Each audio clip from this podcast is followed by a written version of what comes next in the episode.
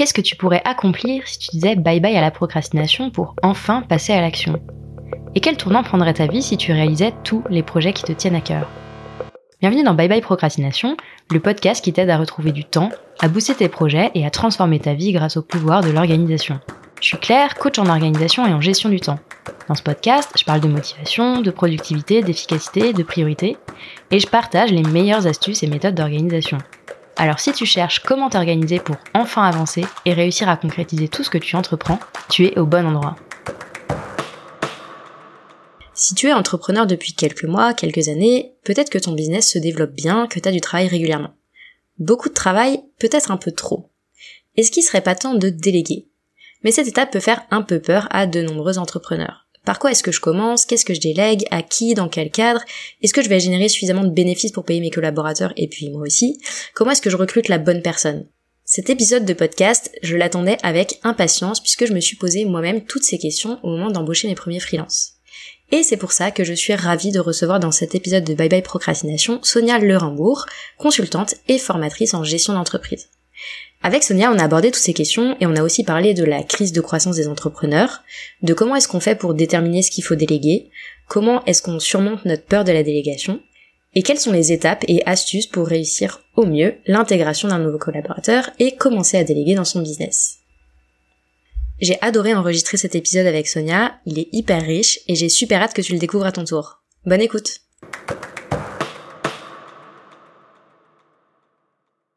Bonjour Sonia et bienvenue dans Bye Bye euh, Procrastination, je suis hyper contente de te recevoir. Hello Claire, merci beaucoup pour l'invitation, je suis très contente d'être là aussi. Avant de commencer euh, l'interview et de plonger euh, dans les questions, je te propose de faire un petit jeu tout simple. L'idée c'est de faire connaissance rapidement et donc tu puisses répondre en une ou deux phrases, pas, pas plus, à ces petites questions pour qu'on puisse en apprendre un peu plus sur toi. Trop bien Première petite question, c'est quoi la musique qui te fait danser sur ta chaise de bureau? Ah, excellente question. Euh, alors, je sais pas trop comment ça se prononce, mais il y a un, artiste que j'aime beaucoup qui s'appelle Irling. Irling c'est euh, en fait je pense c'est un compositeur euh, qui fait un peu de musique électro et il mélange du un peu de jazz, un peu d'électro et j'aime beaucoup. C'est le genre de musique qui me met bien en énergie, en effet. Trop bien. Et eh ben écoute, tu me donneras le lien pour qu'on puisse avoir euh, avoir cette cette référence. C'est quoi le truc que tu procrastines systématiquement le, la tâche qui traîne dans ta to-do depuis des mois? Ah, la refonte de mon site web. Je te comprends.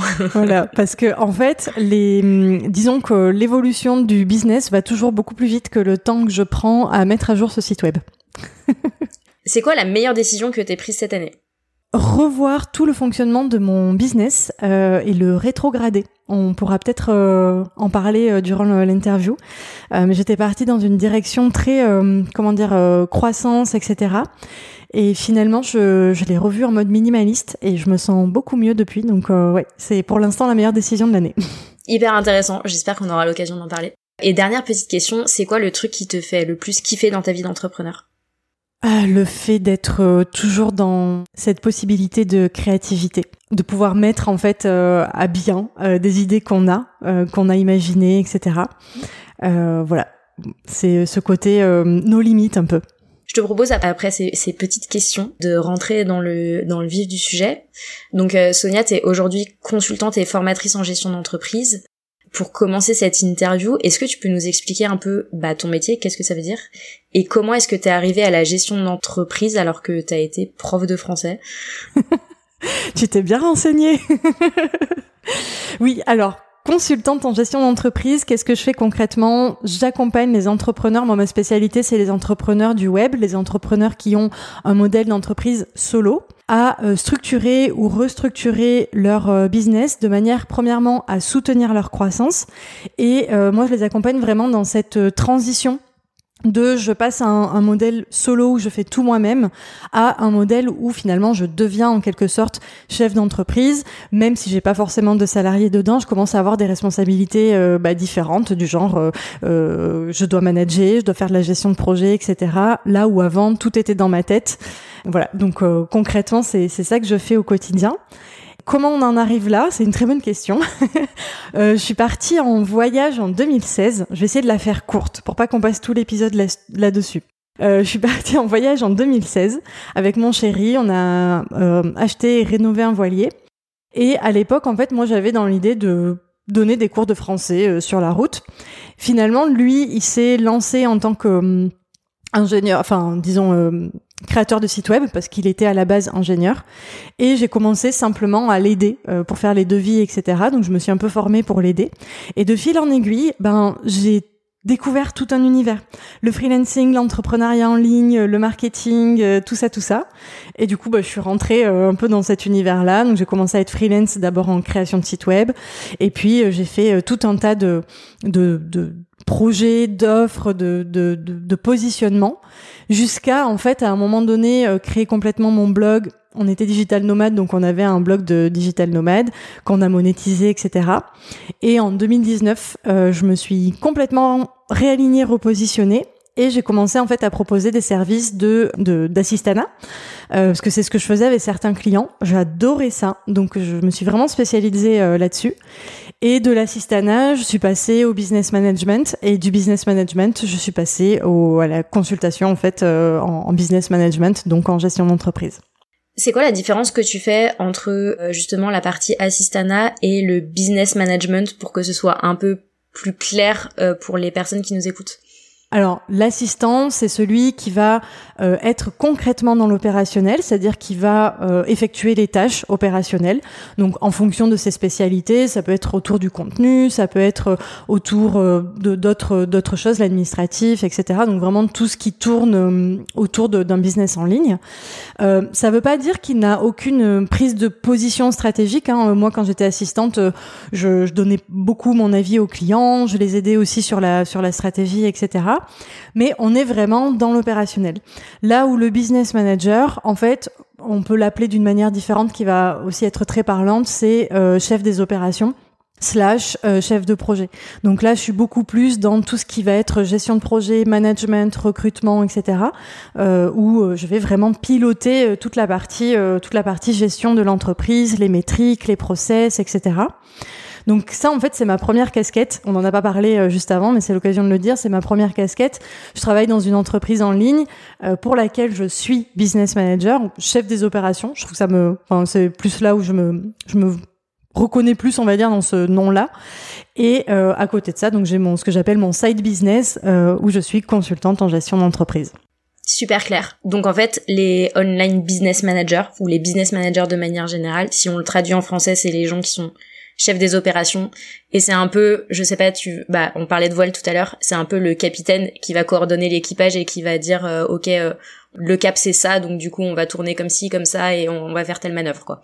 Alors c'est presque ça je dirais c'est le second le capitaine, c'est le chef d'entreprise euh, avec qui avec qui je travaille. Et, euh, et moi on va dire entre guillemets je suis le second qui justement va dire ok donc la direction euh, c'est plein ouest. Donc pour aller plein ouest on va là c'est là où je te rejoins tu as raison on va euh, mettre les voiles euh, de tel sens ou tel sens on va c'est ouais c'est c'est clairement ça sauf qu'en effet j'ai pas ce, ce c'est le, le capitaine reste le chef d'entreprise quoi.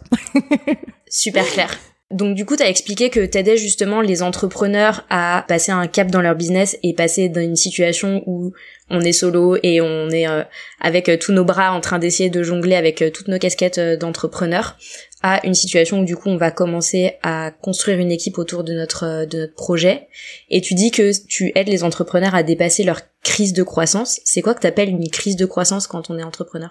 Alors la crise de croissance, c'est le moment où on fait face a une très forte croissance. Donc c'est en soi une excellente nouvelle. Hein. Ça veut dire que le business marche bien, que le business model est bon, euh, qu'on fait des ventes. Donc c'est très positif. Mais en fait, ça engendre tout un tas de conséquences en termes d'opérationnel notamment.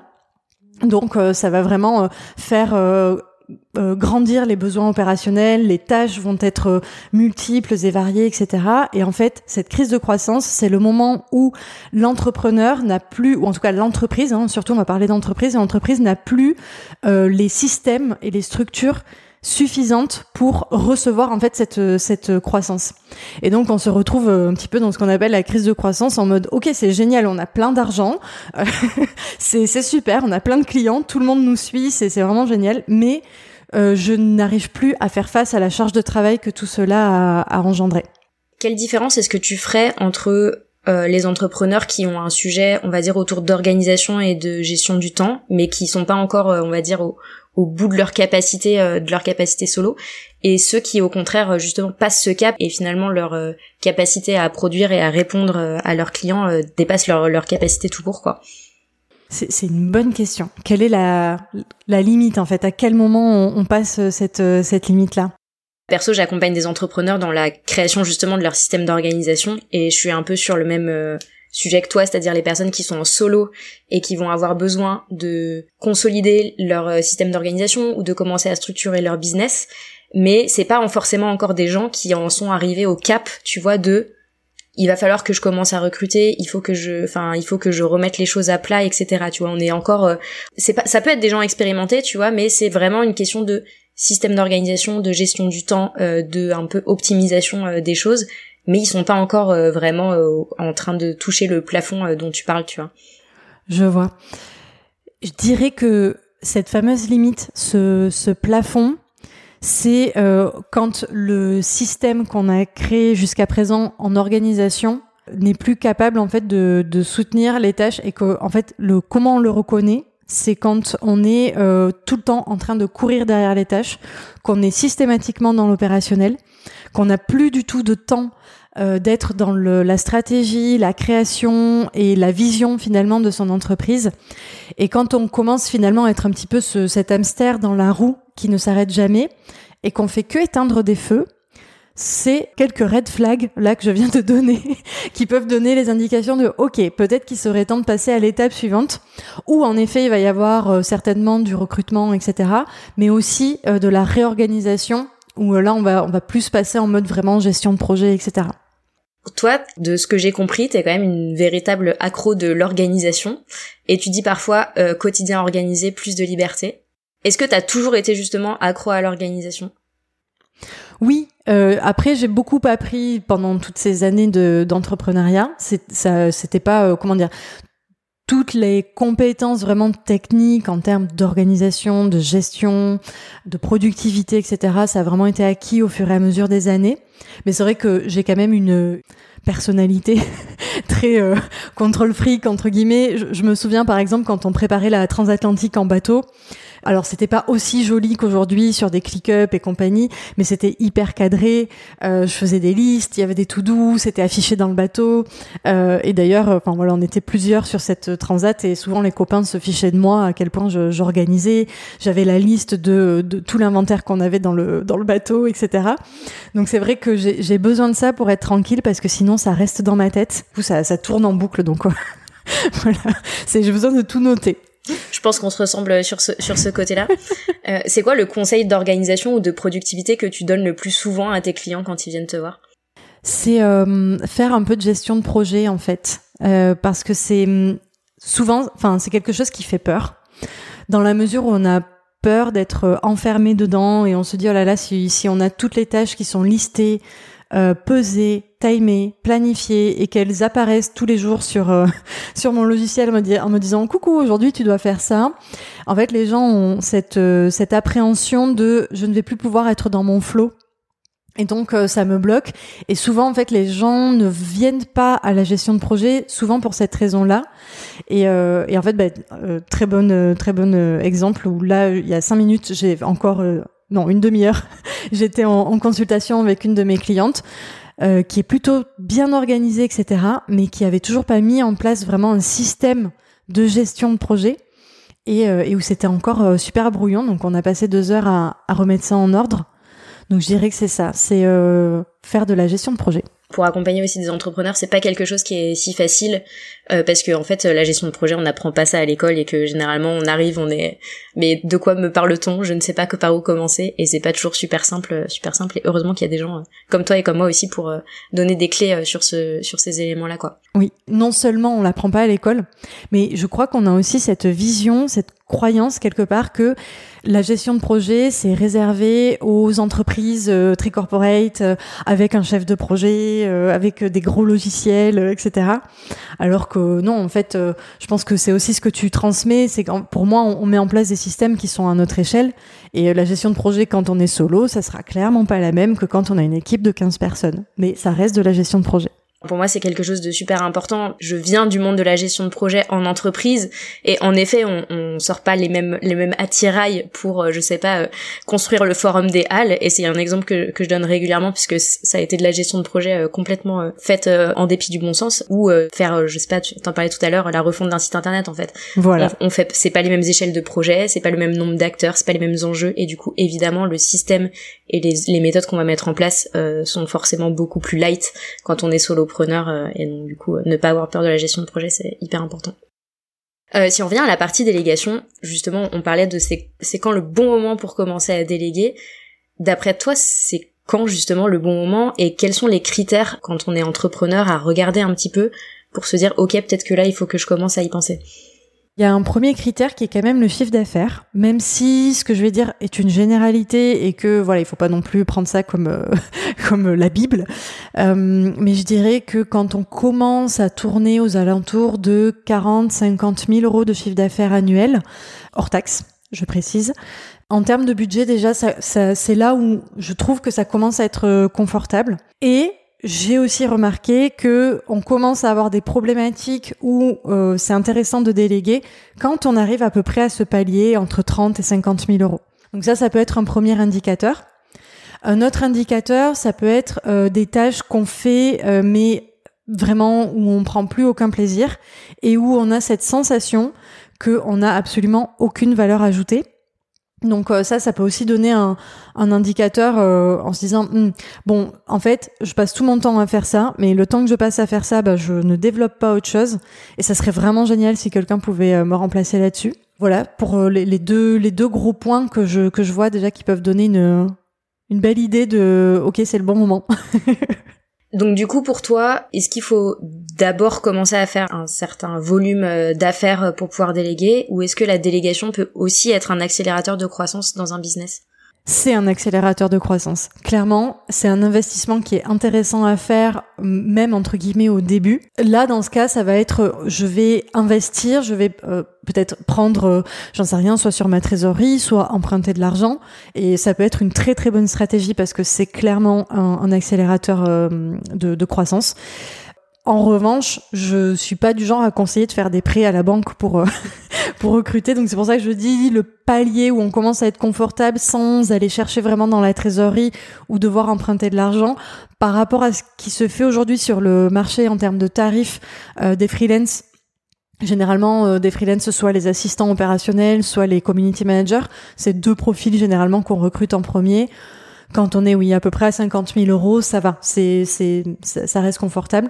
Donc, euh, pas forcément attendre. Mais si on veut pas se, se mettre en difficulté, oui, attendre quand même euh, d'avoir un certain volume euh, au, au, départ. Si, si on veut se payer en premier, c'est bien. ok, donc finalement l'important c'est surtout de pouvoir euh, piloter un peu ses finances en tant qu'entreprise en fait, pour savoir quel budget est-ce qu'on peut allouer à la délégation et sur quel sujet est-ce qu'on va pouvoir aller avec le budget en fonction des besoins quoi. Oui, ce, serait le conseil que je donnerais. Après, j'ai un exemple là d'une d'une une personne que j'accompagne qui a déjà un certain volume et donc qui a déjà euh, une, une personne avec elle quasiment à temps plein et en fait qui a besoin pour vraiment aller accélérer son business d'avoir une deuxième personne. Et elle n'a pas les ressources nécessaires aujourd'hui dans son entreprise pour le faire, donc elle a décidé d'emprunter de l'argent, de faire appel aussi aux aides diverses et variées qu'on peut avoir euh, dans, dans l'entrepreneuriat, euh, qu'on peut trouver à la chambre des commerces ou ce genre de choses. Et euh, honnêtement, je trouve que c'est une, une bonne chose, quoi. C'est, euh, au contraire, c'est un, bel investissement, je trouve qu'elle fait. Et oui, faut quand même le réfléchir un tout petit peu. C'est quoi le principal frein ou la principale difficulté que tu vois chez tes clients quand tu commences à leur dire il faudrait peut-être commencer à déléguer? C'est quoi les, les peurs, ce qui freine un petit peu? La principale peur, c'est euh, le fait que ça ne soit pas fait aussi bien que ce qu'ils le font eux-mêmes. Et ils ont aussi cette tendance à avoir la sensation qu'ils sont en train de lâcher une partie d'eux-mêmes. Et c'est normal, je le comprends vraiment parce que quand on est solopreneur, notre entreprise, c'est nous, nous sommes notre entreprise. Donc en fait, il y a vraiment ce premier switch de mindset à faire où on doit en fait se séparer émotionnellement de son entreprise et ça, c'est un travail euh, qui prend parfois du temps. Euh, donc ouais, c'est le, le, la principale peur, elle est, elle est vraiment là-dessus de, de, confier une partie du bébé en fait au, au prestataire. Il y a des réponses euh, très pratico-pratiques à ça. Hein. C'est tout ce qui est process, wiki, etc.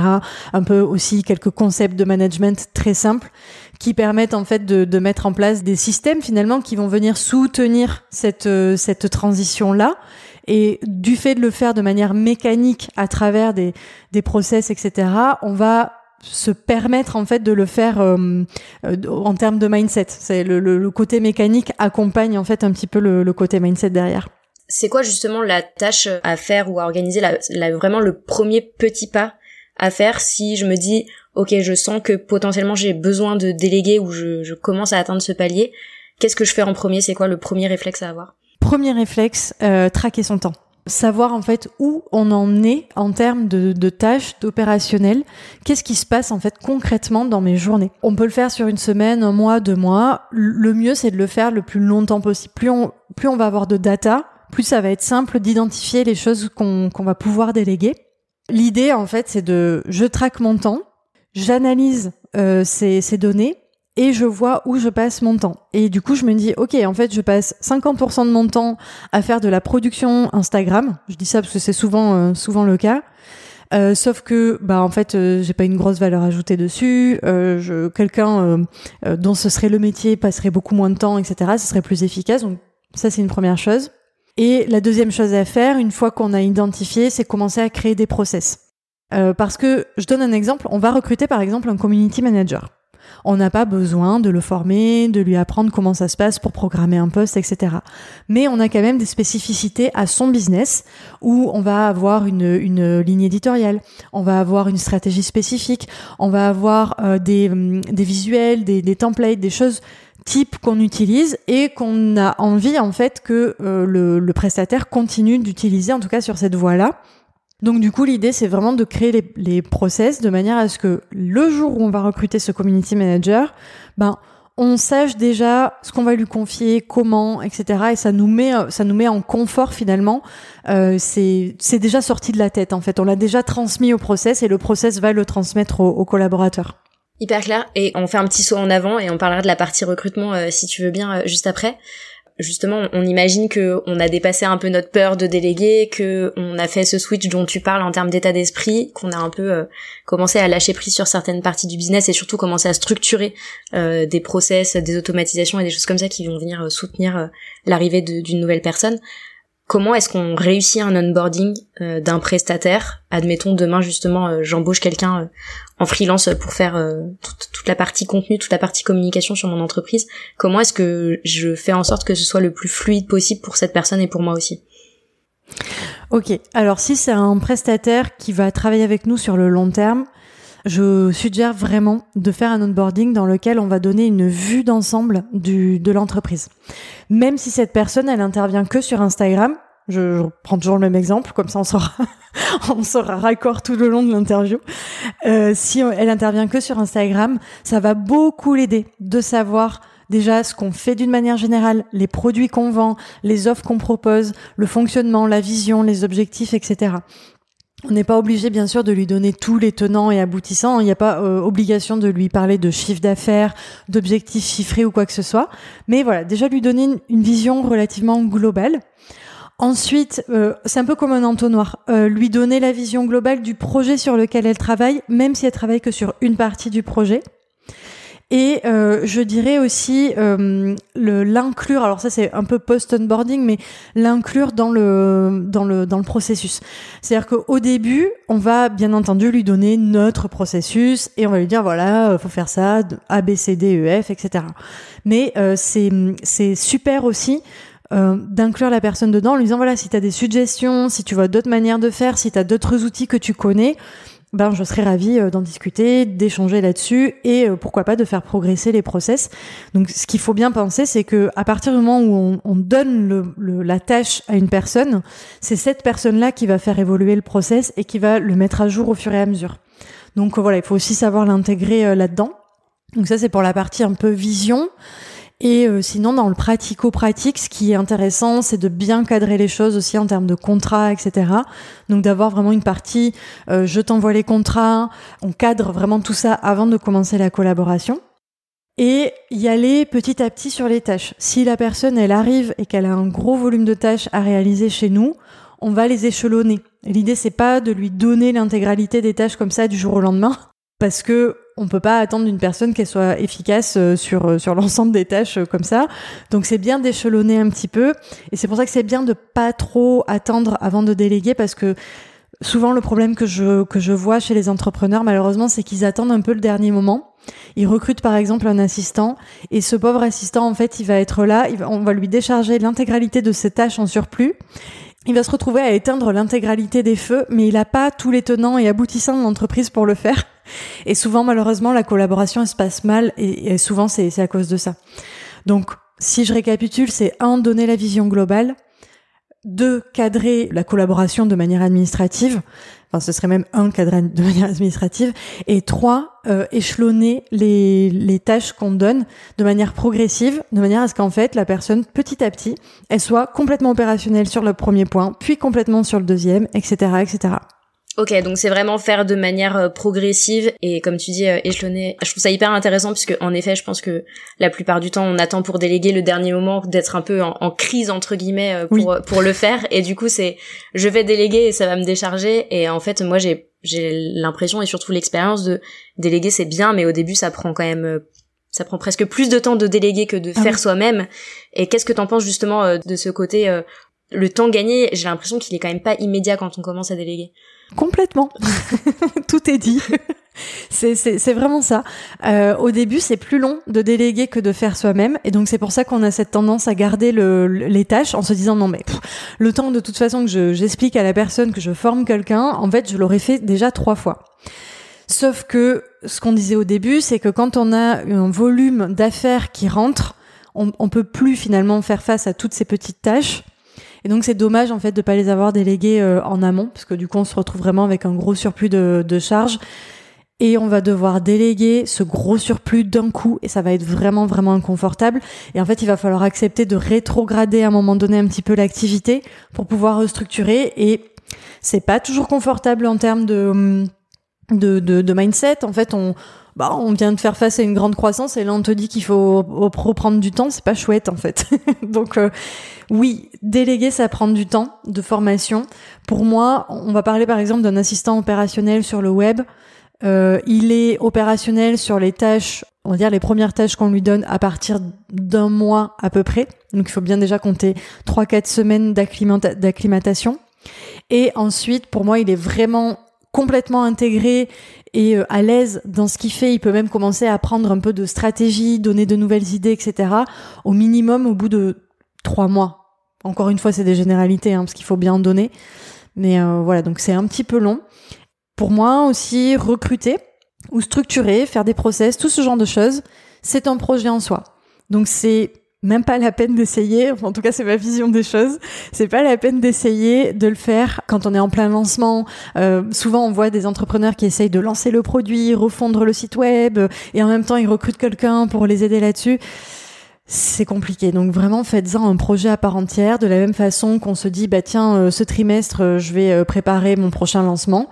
Bah, en fait, on se dit, bah tiens, ce trimestre, enfin c'est pas bah tiens, d'ailleurs, c'est plutôt stratégisé normalement, mais c'est voilà, ce trimestre-ci, en fait, je vais me concentrer sur le recrutement et l'onboarding et la formation de mon collaborateur. Hyper clair. Donc à retenir pour les personnes qui, qui nous écoutent, la délégation c'est très utile, mais ce n'est pas une baguette magique et on ne peut pas avoir du jour au lendemain comme ça un gain de temps euh, énorme. Comment est-ce qu'on fait pour recruter quelqu'un? C'est quoi pour toi les, les étapes et les, et les éléments euh, auxquels il faut être attentif quand je veux recruter quelqu'un sur mon business? Ok, premier élément, c'est de bien définir les tâches qu'on veut déléguer déjà. Donc euh, on en revient à je time mon, je traque mon temps. une fois qu'on sait clairement ce qu'on veut déléguer, on va euh, définir le profil de la personne. Donc le profil à la fois euh, technique, c'est-à-dire quelles sont les expertises dont j'ai besoin pour réaliser ces tâches. Moi, en fait, quand je fais ces tâches, quelles sont les expertises que j'utilise? Tiens, c'est du marketing, c'est du copywriting, c'est euh, de la stratégie, c'est de l'automatisation, etc., etc. Et ensuite, se questionner sur les, sur les, les caractéristiques de la personne plus humaine. C'est-à-dire, est-ce que j'ai besoin pour cette tâche-là euh, d'une personne qui est euh, euh, tout le temps de bonne humeur, qui soit toujours dans, j'en sais rien, dans le customer care à fond, enfin qui soit vraiment très attentif aux clients, etc. Par exemple, si on veut quelqu'un pour programmer ses posts Instagram, c'est pas forcément, c'est génial si on a quelqu'un qui est toujours de bonne humeur, mais c'est pas forcément une caractéristique indispensable. En revanche, si je veux confier la gestion de mes mails ou de mes messages Instagram à quelqu'un, ben, je vais faire attention à ce trait de caractère. J'ai défini les tâches, je définis le profil de la personne, et ensuite, je vais aussi rédiger un petit peu l'annonce, même si je le fais de manière plus ou moins formelle, mais euh, vraiment je définis un peu les, les pas les tâches, les euh, dire, les étapes de recrutement. Qu'est-ce que je veux moi euh, comme étape? Est-ce que j'ai déjà deux trois personnes en tête et en fait je vais simplement les contacter, on va faire un appel ensemble et je vais me décider? Est-ce que je vais plutôt diffuser une annonce? Et donc dans ce cas il va falloir que je prévoie un questionnaire, il va falloir que je prévoie de faire peut-être plus d'entretien avec euh, les candidats, etc., etc. Donc vraiment bien prévoir en fait ces étapes euh, de, de recrutement. Je suis en plein dans la rédaction de mes premières offres de recrutement, donc euh, ça me parle, ça me parle complètement. Trop bien. Comment est-ce qu'on arrive à prendre le temps quand on est entrepreneur justement de, de déléguer et tu parlais de management et c'est un truc qui est pas forcément super naturel. Des fois on est entrepreneur mais on n'a jamais forcément eu d'équipe à gérer. Ce serait quoi tes conseils justement euh, les, le petit euh, management 101, euh, les premières astuces à mettre en place? Alors le management, c'est comme la gestion de projet, c'est un gros mot, mais en fait, c'est bien de mettre en place des, un petit setup managérial. Donc encore une fois, c'est parce que on manage qu'on va mettre en place le gros truc comme on a l'habitude dans les entreprises avec euh, les réunions ou, ou euh, j'en sais rien euh, le bilan annuel ou ce genre de choses. C'est pas du tout obligatoire. Mais du coup, oui, quand même mettre en place un petit setup. Qu'est-ce que moi je mets dedans dans ce minimum viable setup managérial? Beaucoup de mots anglais. C'est un point hebdo, si la personne est avec nous vraiment au long, cours et de manière vraiment régulière dans le business, un petit point hebdo pour faire le point en mode ok, on en est où, on fait quoi, quelles sont tes tâches, vérifier que la personne ait tout ce dont elle a besoin pour travailler et s'assurer qu'elle ait tous les tenants et aboutissants des projets actuels pour le faire aussi. Euh, ensuite, ça va être euh, euh, outil numéro 2, le feedback. Hyper important. Euh, trop peu d'entrepreneurs font des feedbacks à leurs collaborateurs, alors que c'est vraiment un outil ultra, ultra indispensable. Et encore plus d'ailleurs dans la phase d'onboarding. Euh, je vois trop d'entrepreneurs qui donnent du feedback négatif, qui ne donnent jamais de feedback positif, alors qu'en fait c'est le mix des deux qui va faire que la personne va réussir à s'adapter à votre business et à bah, finalement être excellente et, que la collaboration soit un véritable cadeau euh, chaque jour. Donc le feedback, c'est euh, aussi quelque chose qui doit se faire de manière très objective. On sort de ses émotions, donc il faut vraiment le faire à des moments où on est bien pour ça. Et dans chaque feedback, il doit y avoir une demande, même si c'est sur un feedback positif. L'idée, c'est de dire, voilà, qu'est-ce que je veux maintenant? Ben, qu'il n'y ait plus de faute d'orthographe. On se fixe des objectifs ensemble et on y revient après. Ou si c'est un feedback euh, positif, dans ce cas, euh, c'est pareil. La demande, bah, c'est que tu continues comme ça. En fait, je veux pas que tu changes ta méthode parce que là, elle est juste parfaite. Donc ça, c'est le deuxième outil. Je réfléchis, si j'en vois d'autres qui seraient bien à, cette. Oui, euh, ce qui est intéressant aussi de temps en temps, c'est de faire un petit point, ce qu'on appelle le one-one, en fait, les, les un à un en management. Alors, dans les grandes entreprises, on le fait une fois par semaine, etc. Là, on n'est pas forcément avec des personnes qui sont salariées chez nous, ils ont d'autres choses à faire, ils ont d'autres clients, donc on va pas les embêter non plus toutes les semaines.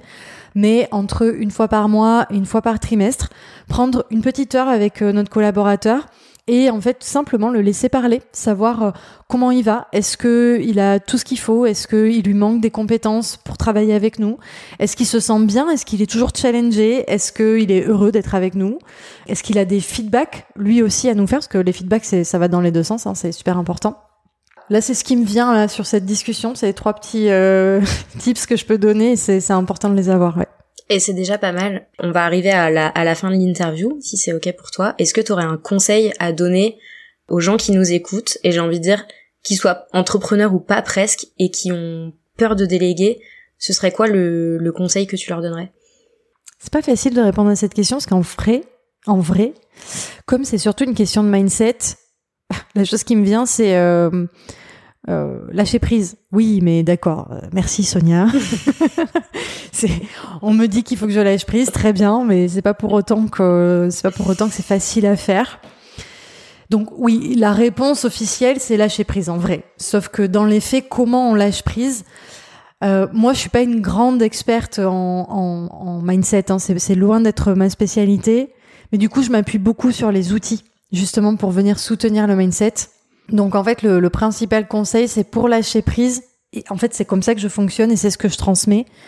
Je, je, donne en fait la responsabilité, on va dire ça comme ça, aux outils. Donc déjà, j'apprends dans un premier temps à lâcher prise avec l'outil. C'est, c'est lui en fait qui est en possession euh, de, de, de, la chose. Et du coup, c'est plus facile après de, de transmettre euh, à un autre humain. Donc euh, moi, c'est ma réponse en effet au lâcher prise. Je suis quelqu'un de très j'imagine comme toi, très carré, très euh, contrôle fric, etc. On aime beaucoup l'organisation et en fait, pour arriver à être euh, bah, plutôt dans le, le, flow et le lâcher prise, etc. Bah, chez moi, ça passe par les outils en fait. Voilà. Je sais, je sais pas si tu te reconnaîtras, mais enfin les personnes qui ont déjà suivi certaines de mes formations euh, le, savent sans doute. J'adore faire des métaphores culinaires, et moi quand tu me parles de ça, je pense systématiquement à la tarte au citron. C'est si je veux déléguer euh, le fait de faire une tarte au citron, bah j'écris la recette de la tarte au citron et je donne la responsabilité à la recette de permettre à d'autres personnes de la faire. Et une fois que la tarte au citron est maîtrisée par l'autre personne, potentiellement elle va rajouter euh, son petit zeste dont on parlait tout à l'heure et et le côté pouvoir prendre à bras le corps finalement le, les, les, éléments qui ont déjà été produits, les améliorer et les, et les utiliser euh, encore plus efficacement quoi. C'est exactement ça, c'est une super métaphore, j'adore. Je vais peut-être te la piquer. et en fait, quand je parlais de feedback tout à l'heure, si on reprend ta métaphore, c'est voilà, tu donnes la recette à, à ton apprenti, il va faire une première fois la tarte au citron, tu vas la goûter et tu vas lui dire il manque un peu de sucre, il manque un peu de citron, T'aurais pu ajouter euh, un peu de cannelle. Bon, je pense pas qu'il y ait de la cannelle dans la tarte au citron, mais vous avez compris l'idée. Et en fait, c'est grâce à ce feedback-là qu'il va s'améliorer à force, à force, à force, et que du coup, il va faire la recette de manière impeccable. Et c'est exactement ce que tu disais, c'est qu'en fait, il va finir par la faire encore mieux que toi, parce que en fait, finalement, c'est lui qui va finir par la faire tous les jours. Donc, il va vraiment progresser, et c'est là où ça va, où ça va bien, bien se passer, où ça va être un vrai plaisir. Est-ce qu'il y a des sujets que tu pensais aborder et qu'on n'a pas abordé ou des choses qu'on n'a pas forcément développées? Écoute, euh, certainement, mais je trouve qu'on a fait un bon balayage quand même de tout ce qui est euh, gestion à la fois euh, management et gestion de projet avec euh, quelques pépites euh, par-ci par-là. Donc je pense que euh, oui, j'imagine qu'il y aurait eu d'autres sujets à aborder, mais là, là sur le moment, j'en vois pas. Eh ben, écoute, merci mille fois Sonia pour tous tes partages. Moi, j'ai trouvé ça passionnant et c'est des sujets qui, qui me parlent évidemment. Où est-ce qu'on peut retrouver tes conseils? Mais écoute, déjà un grand merci à toi pour l'invitation, parce que c'était un vrai plaisir de, de partager tout ça. Euh, le mieux pour me retrouver, c'est sur Instagram, c'est là où je suis le, le, plus active et la plus active la plus active. c'est là où je suis la plus active. euh, à sonia.lerambourg. Euh, voilà, où je suis euh, présente quasiment tous les jours en story, où je partage du contenu, etc. Super. Et eh ben écoute euh, Sonia, encore merci euh, pour tous tes conseils et puis pour nos auditeurs, on se retrouve très très vite pour un nouvel épisode de Bye Bye Procrastination. Salut J'espère que tu as aimé ce nouvel épisode de Bye Bye Procrastination et que tu y auras trouvé l'inspiration et la motivation pour faire avancer tes projets un petit pas après l'autre. Si c'est le cas, je t'invite à mettre 5 étoiles sur ton application préférée, à me laisser un commentaire ou à partager cet épisode autour de toi. Et si tu veux vraiment dire bye bye à la procrastination, va vite télécharger le guide gratuit 5 étapes pour arrêter de procrastiner que tu peux trouver sur mon site internet theminimalplan.com. Je te mets le lien vers le guide gratuit dans la description. On se retrouve très très vite pour un nouvel épisode de Bye Bye Procrastination. À bientôt